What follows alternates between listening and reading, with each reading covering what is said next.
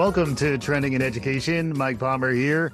Really excited today to talk about communication, to talk about instructional communication in particular. And to do so, I'm joined today by Michael Strawser, who is an associate professor of communication at the University of Central Florida. Michael, welcome to Trending in Education. Hey, thanks, Mike. Thanks for having me. Looking forward to the conversation. Yeah, likewise. It's an interesting space. I do follow communication more closely, having done so many of these podcasts, among other things. We always start by getting to know our guests a little bit better. Can you catch our listeners up on what got you to this point in your professional life? Yeah. So, big picture, I've been at UCF since 2019. So, before that, and you, you got to think, you know, in terms of the context of higher ed, UCF is either the second or third largest university in the country, depending on the year. So, it's, mm-hmm. it's pretty massive. But uh, my family and I moved down here in 2019. I came from a very small liberal arts private university in Louisville. So like 3,200 students. So it was, oh, a, wow. it was culture shock when we moved down. But uh, yeah, did my PhD at the University of Kentucky in instructional communication. I know we're going to flesh that out a little bit, but personal note, I've got five kiddos. My oldest is nine. So wow, wow. Ain't nobody sleeping in my house. Yeah, yeah. Thank you for your service, being uh, keeping them under control as best you can. You have to at least go minivan, right? When you get that many. Yeah, we have to go minivan. We have we have friends who actually are expecting their seventh. Wow. And uh, yeah, speaking of thank you for your service, and they are having like a custom transit van built. Right. And whew, by the time you go seven, it's almost full on reality television at that point. Although I imagine it gets pretty uh, chaotic and entertaining with your five. That's probably another episode. That's like an entirely different angle. But at the same time, you know, communication has got to be key and parenting. It, it's certainly key when it comes to education. You mentioned instructional communication, which is intriguing to me. Can you catch folks up on what is instructional communication and what's the problem space that it's focused on?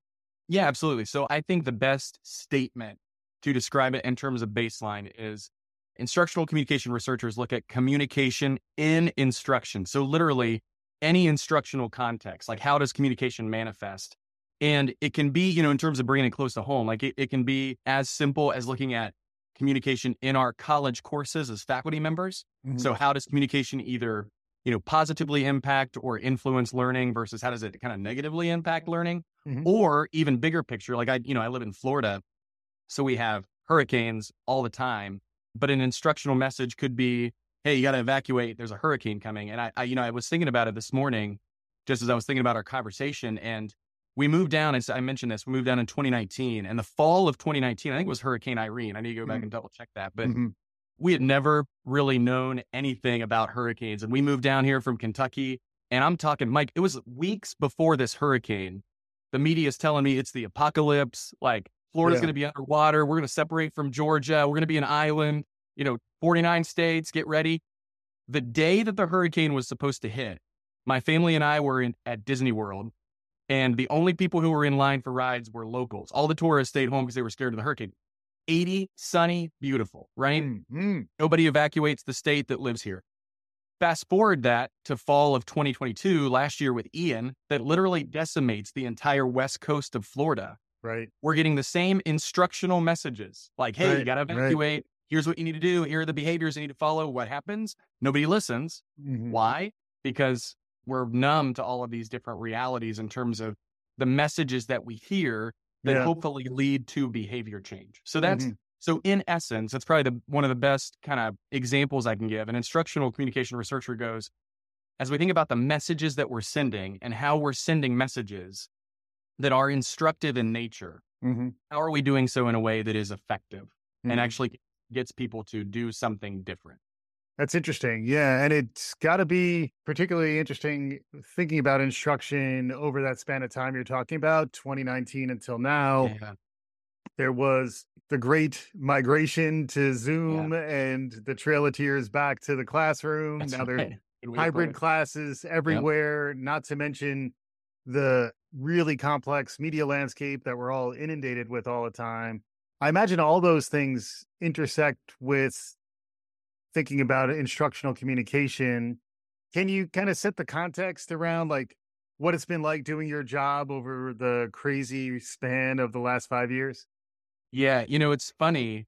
I, I equate going back to my five kids. I, I tell people when they ask me, like, well, what's it like having five kids? And I, I say that it's almost like I'm living in this reality where every day is a blended version of the movie Groundhog Day with, with Bill Murray yeah. and an episode of ER, where it's like every day is exactly the same, mm. but there's blood and there's broken bones and like everything has this sense of urgency. Mm. To a certain extent, honestly, I've, I've kind of felt like that with higher ed yeah. for the last few years, where mm.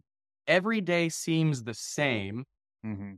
but the sense of urgency is so prevalent yeah. Uh, that you know what used to be a decision that we could take time to think about mm. just we don't have that luxury anymore so you know i think it's important you know you mentioned that that little tiny kind of global pandemic it's funny when you think about messages the cdc now has come out and basically said like hey we butchered our messaging at the right. beginning of the pandemic and it, right. and it wasn't even that the messages were wrong it's just they were contradictory mm-hmm. and and that really forces you to lose credibility pretty quickly with your audience it's the same thing with higher ed. Like, what messages have we been sending in terms of teaching? And it's funny now that we're on this side of it because, you know, emergency remote teaching yeah. is not what I would consider to be pure online teaching. Like, it, it was emergency yeah. remote teaching. Mm. So it's different. Like, there is, we had to survive, it was survive in advance.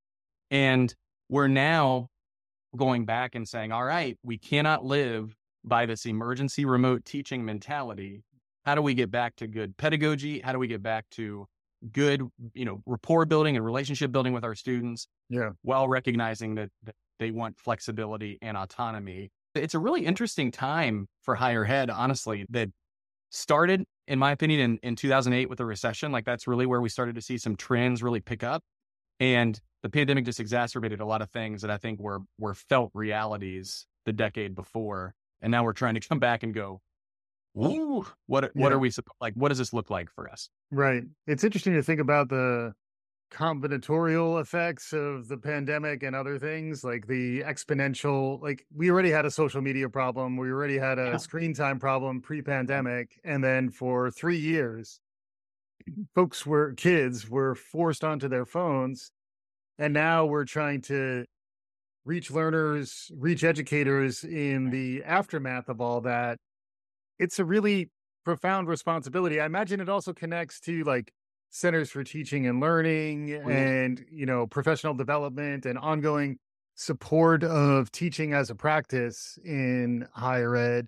Can you talk about that? It's got to be, you know, challenging, but also probably really eye opening to be as close to other teachers. You know, a lot of folks in higher ed kind of operate more in isolation, but it seems like by the nature of your work, you're really getting close to the actual practice of teaching in a classroom. Yeah, and I'll tell you, you know, in terms of, I'm a little bit of a, uh, I call myself an academic orphan, where I feel like I kind of live in these worlds between communication and education. But then, very practically, as part of what I do, I'm I'm the managing editor of the Journal of Faculty Development and do a lot of kind of faculty training in terms of teaching, mm-hmm. partly because I like it, and honestly, partly selfishly. Like I feel like every time that I engage in those conversations, it's just helpful for me to learn and, and kind of steal ideas from others. It's a really interesting space because, you know, I think a lot of times with learners, we perpetuate self fulfilling prophecies. We kind of assume that because our traditional college age students are between the ages of 18 to 22 and are digital natives and all of these different types of things, that they all want to learn a certain way. Mm-hmm. And that's just not true. That's just not true. So we kind of approach our classrooms as not I, pandering is probably too too strong of a word, but like we we kind of teach to the masses when in reality we've got, you know, 30, 40, 50, 100, 200, 250 different individuals that are all sitting there going, you know what, different things are going to resonate. And the end goal is always learning. So what does it look like in the midst of, you know, this environment that has forced them to Zoom, which in some ways have wonderful realities. Like right. it does increase flexibility, it does increase autonomy. I think it increases access. Those are all good things. Yeah. Is learning occurring? And, you know, we saw a lot of students in the immediate aftermath of the pandemic even start to sue their universities, like saying, hey, this is not what I signed up for. Yeah, it's still a little bit of the wild, wild west. So I think, you know, good instructional strategy doesn't necessarily change. I, I just think you have to kind of step back and go, in the midst of this context, in the midst of this audience, what do I need to do to to achieve whatever those learning outcomes are for the course or what I'm trying to do. Right. So yeah, there are some stalwarts that I think don't disappear. It's just a matter of how those manifest themselves in these different environments. Right. And then staying on top of not just the instruction, but also the the media platforms through which it's being conveyed. This is where I like to quote Marshall McLuhan, the medium is the message. The, there's so many different media out there that it's hard to even get straight which message I'm trying to send, which should I be on TikTok? Should I be using ChatGPT? It's so overwhelming that I think a lot of people just are shutting down. And oh, yeah, it's almost like a, I think it's called cognitive tunneling, where when you're overwhelmed, you just kind of focus on what you know, keep it yeah. very simple, and just grind, grind, grind, grind, grind. I understand that reaction. I understand those emotions, but it's almost the opposite of what we want a good instructor to do, where that's more being open to feedback, being open to experimentation. How do you think about that medium as the message and just the complexity of all the new stuff that's out there in the world around us? It's got to be both fascinating and, and kind of overwhelming at the same time. Uh, I think it makes me tired. If, if McLuhan knew what we have at our fingertips, I think his eyes would bug out of his head. Mm-hmm. You know what I'm saying? I mean, it's just it's just the sheer breadth of platforms is yep. un- it's unreal. It's unreal have you seen recent data? I mean, we're, we're starting to see not a severe drop off, but like in terms of of people actually posting to mm. social platforms, mm. we're starting to see the first decline that we've seen probably in a decade. So, like we're we're starting to see people start to, you know, create uh, quote unquote less content and mm. post less. Hmm. And I, I think we're entering this this phase, honestly, where people are just tired. We're just yeah. tired.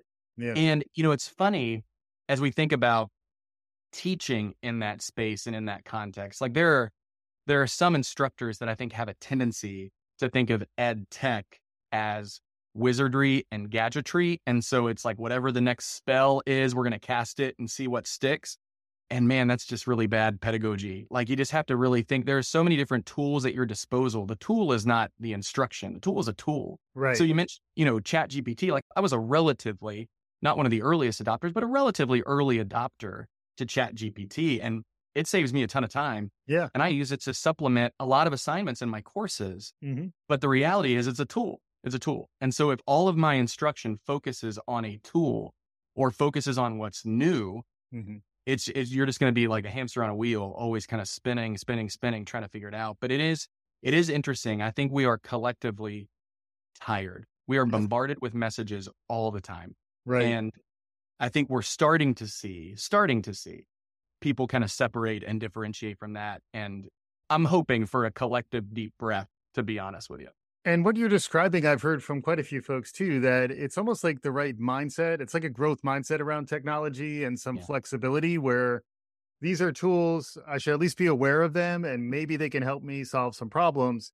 Right. Because the reality is the day to day of grading papers and doing a lot of the more routinized, you know, uploading stuff into a learning management system and just sort mm. of this low value work that is central to higher education. It, there's a yeah. whole litany of things that are very baked into K 12 that are really low value, not high touch.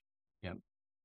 Putting all that aside, there mm-hmm. ultimately is this concept of instructional communication and while we have you, I'd love to hear from you some tips or some suggestions, any ways of thinking. You mentioned pedagogy. I've also heard andragogy as something folks have talked about teaching adults and how mm-hmm. there are some differences, you know, knowing your audience, but anything high level and or specific you think might be useful for our listeners who really span a wide cross section of archetypes within the learning universe, but if you wanted to boil it down to a few tips or ideas, anything jump to mind?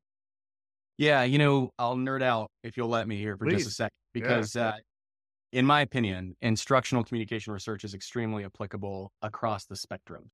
We are communicating constantly through so many different facets and so many different means and so many different platforms. And, you know, the old stat of like the, what is it, 95% of what you, communication is 95% of what you don't say. Like, you know, who knows? But what I'm telling you is we're communicating constantly. And mm. so as instructors, part of what we have to think about is just how are we doing that effectively? You know, with instructional research, we look at so many different variables. we've got how does an instructor misbehavior influence relationship with students? So how does my maybe I self disclose a little bit too much and right. kind of share some things that you're like, oh, right, well, that's good. Right. The flip side is we might have an instructor who discloses too little. And so their student sees them as robotic and sees them as less human because they don't share anything about their personal life. And, you know, they, they feel like they're kind of closed off. Or even like an instructor use of humor is a communication mechanism. That's communication very, you know, it's funny. I, I share a lot less jokes in class than I used to because you never know, honestly. Right. One might find offensive. So I just go, okay, I'm, I'm just going to make sure that I'm, I'm safe in all things in terms of what I'm saying and, and right. humor using. But my students today don't respond to my sarcasm like my students of 10 years ago. Mm-hmm. Like now they take that personal, they see that as standoffish. And so mm-hmm. that changes that changes how I communicate with my students. Right. So it's really I think it's fun underneath this instructional communication umbrella because there are just so many different ways to kind of conceptualize these different instructional realities in terms right. of what message we're sending, which that's the key. It's like it's messages, messages, messages. What message are we sending through what medium?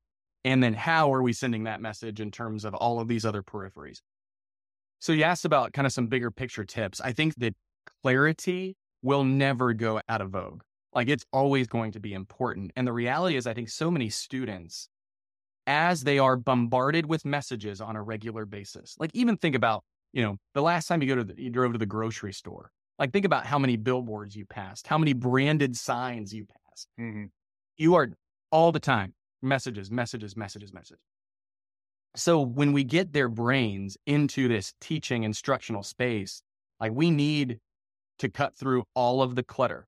And just because an assignment description makes sense to you, it doesn't necessarily mean that it's going to make sense to your students. Mm-hmm. So how can you be exceptionally clear? I started a long time ago thinking about clarity in terms of efficiency. So, what I mean by that is like my goal from a clarity perspective every semester is to diminish the number of emails that I receive from students. Mm-hmm. So, I'm being really clear.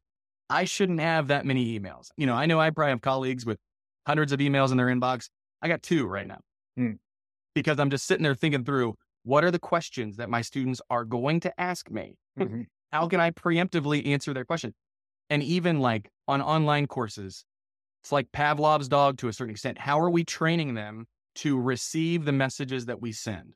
Right. If I do, this is very simple, but like if I do a weekly overview video where they know I'm giving them a preview of the week, and if I send that every week at nine, and if I require them to view it, and when they send me an email and say, Hey, I have a question about X, Y, and Z, and I say, Hey, you know what? I actually address that in the course overview video.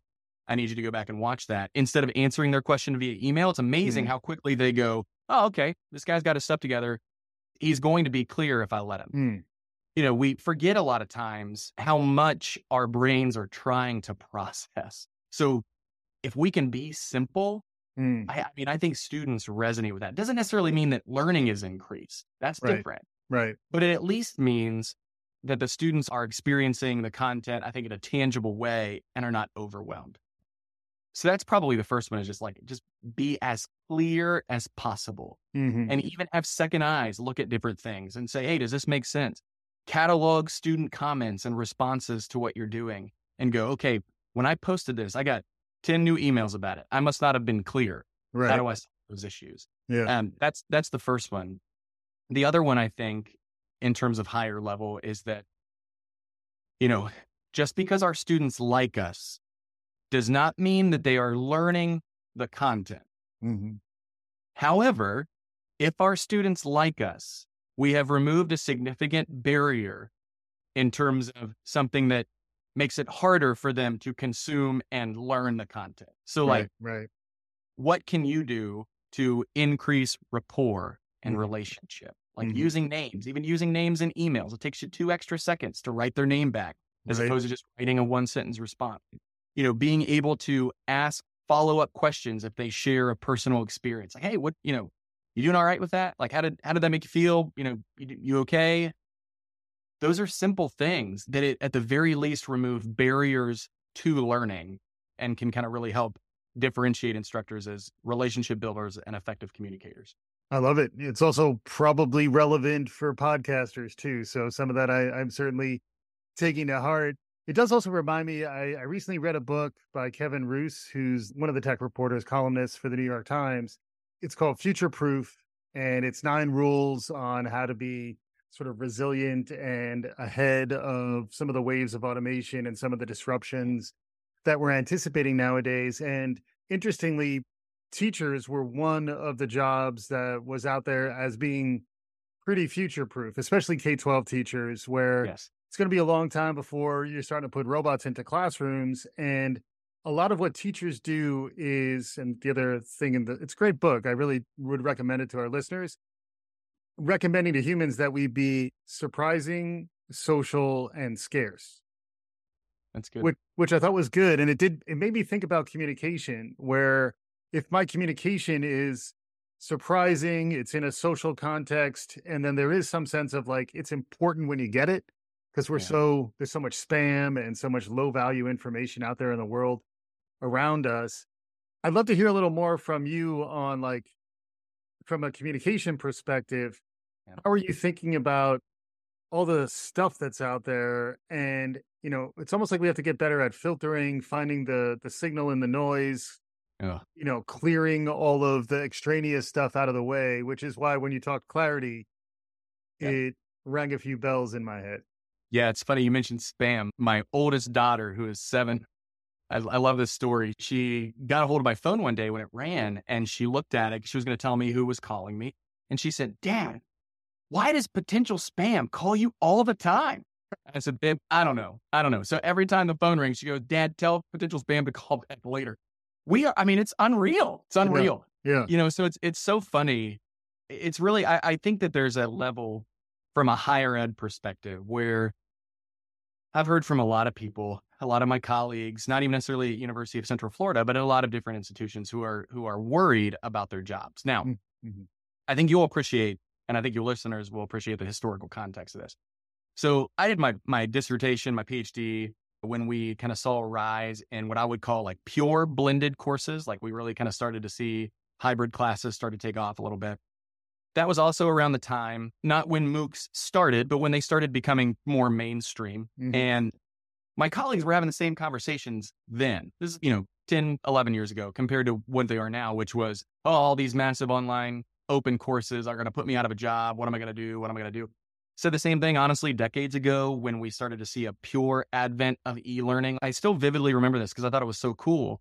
But as a graduate student, an early graduate student, one of the first articles I read about e learning was an article from like the mid 90s mm-hmm. where it was talking about they were giving women in India courses through flip phones. And so, literally, like you would read these messages, full online courses that were coming to you through a flip phone. And I'm going, wow, that's awesome this is not a new conversation. I think we go through these periods where we get really nervous collectively as faculty that we're going to be replaced mm-hmm. or that the institution, something's going to happen to the institution, it's going to fold. I'm not ready to say that with AI. Like, I, again, you know, let's have this same conversation in three years. I might be saying something different. Mm-hmm. But higher ed's pretty resilient. And, you know, even though we're incorporating a lot of the systems that began in the 1800s, it's a pretty resilient institution. And faculty, I think, are pretty resilient. Uh, it's a pretty resilient career. Mm-hmm. So I think that that part of what we need to do is think about how do we emphasize our humanity in the midst of this. Mm-hmm. And I mm-hmm. hate soft skills, like I hate that term. I like human skills to think yep. about a communication. But I don't think teachers are going to go out of style. I, right. I really don't. And I, right. I've never felt nervous about that because there are so many things that go into good teaching other than just information transfer. Yeah. And I've heard a lot about communication as one of the durable skills, one of the new economy skills. Uh, I've heard them also called power skills. They got a lot of power names, skills. Yeah. but yeah. they are places where humans tend to outperform versus the bots. Although that's part of why the, the generative AIs are, are scary in some ways because they're actually competing with us in places that maybe we didn't expect to see as much competition. But I'd love to hear a little more from you around where else instructional communication might make sense and where else maybe more communication training would be useful. As a parent of just one five year old, I am thinking about how if more communication and more media literacy and yeah. more like AI literacy, tech literacy, if all those things were built more into our early curriculum, I think it would really set us up for more success and set our young learners up to be able to succeed in a very complex and changing world that they're going to be working in. Any thoughts on broader applications of some of the stuff that you research and, and ways to kind of get the message out so that the right people hear about it? Yeah, I think that one of the key, you used a lot of key words there. I think one of the key words that you said was literacy. And, you know, it's really interesting. The USA Today, you know, stalwart publication, still written at an eighth grade reading level. And so the reality is, is that as you're communicating to the masses, mm-hmm. There is still a reality here where simple is better. And we want to make sure that we are not overestimating literacy of our audience. And literacy, not even necessarily in terms of like pure literacy of, of literally can you read, but literacy in terms of you know, what do you understand about mm-hmm. all of these other facets of information that are coming to you? You know, it's it's really I do some generational differences research too. Mm-hmm. That it kind of lends itself to kind of what I talk about and think about. But it's funny.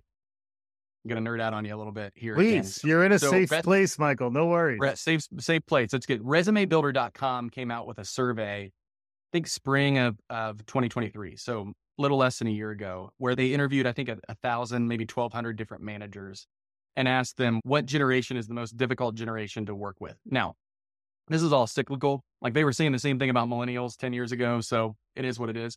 But obviously, like 71% of these managers said, ah, these Gen Zers, these young bucks, like, ah, they're terrible. They're terrible. You know, world going to end. You know, the, the apocalypse that hit Florida during the hurricane is going to hit the whole country. Like, just get ready. That's not necessarily interesting that they said that about Gen Z. What was interesting was one of the reasons why and across, you know, a lot of different dimensions, 28 or 29% of these man- managers said part of the reason why Gen Z is a more or the most difficult generation to work with is because they felt like they were not tech savvy, digitally literate. And you're having the same reaction that most people do, which is, well, wait a second, I've been told this is the digital native generation. Yeah. Like they've grown up with tech. TikTok. Well, yeah. TikTok. Oh my goodness. I have LinkedIn. That's all I have. I can't do. Mom ain't got time for all these other things. I can't do it. I don't. I'm on. I'm on LinkedIn reluctantly. All of this other stuff. I'm like, man, I, I can't do it. You have five kids. No, no, no excuses needed. You need a sensory deprivation tank. You don't need more social media.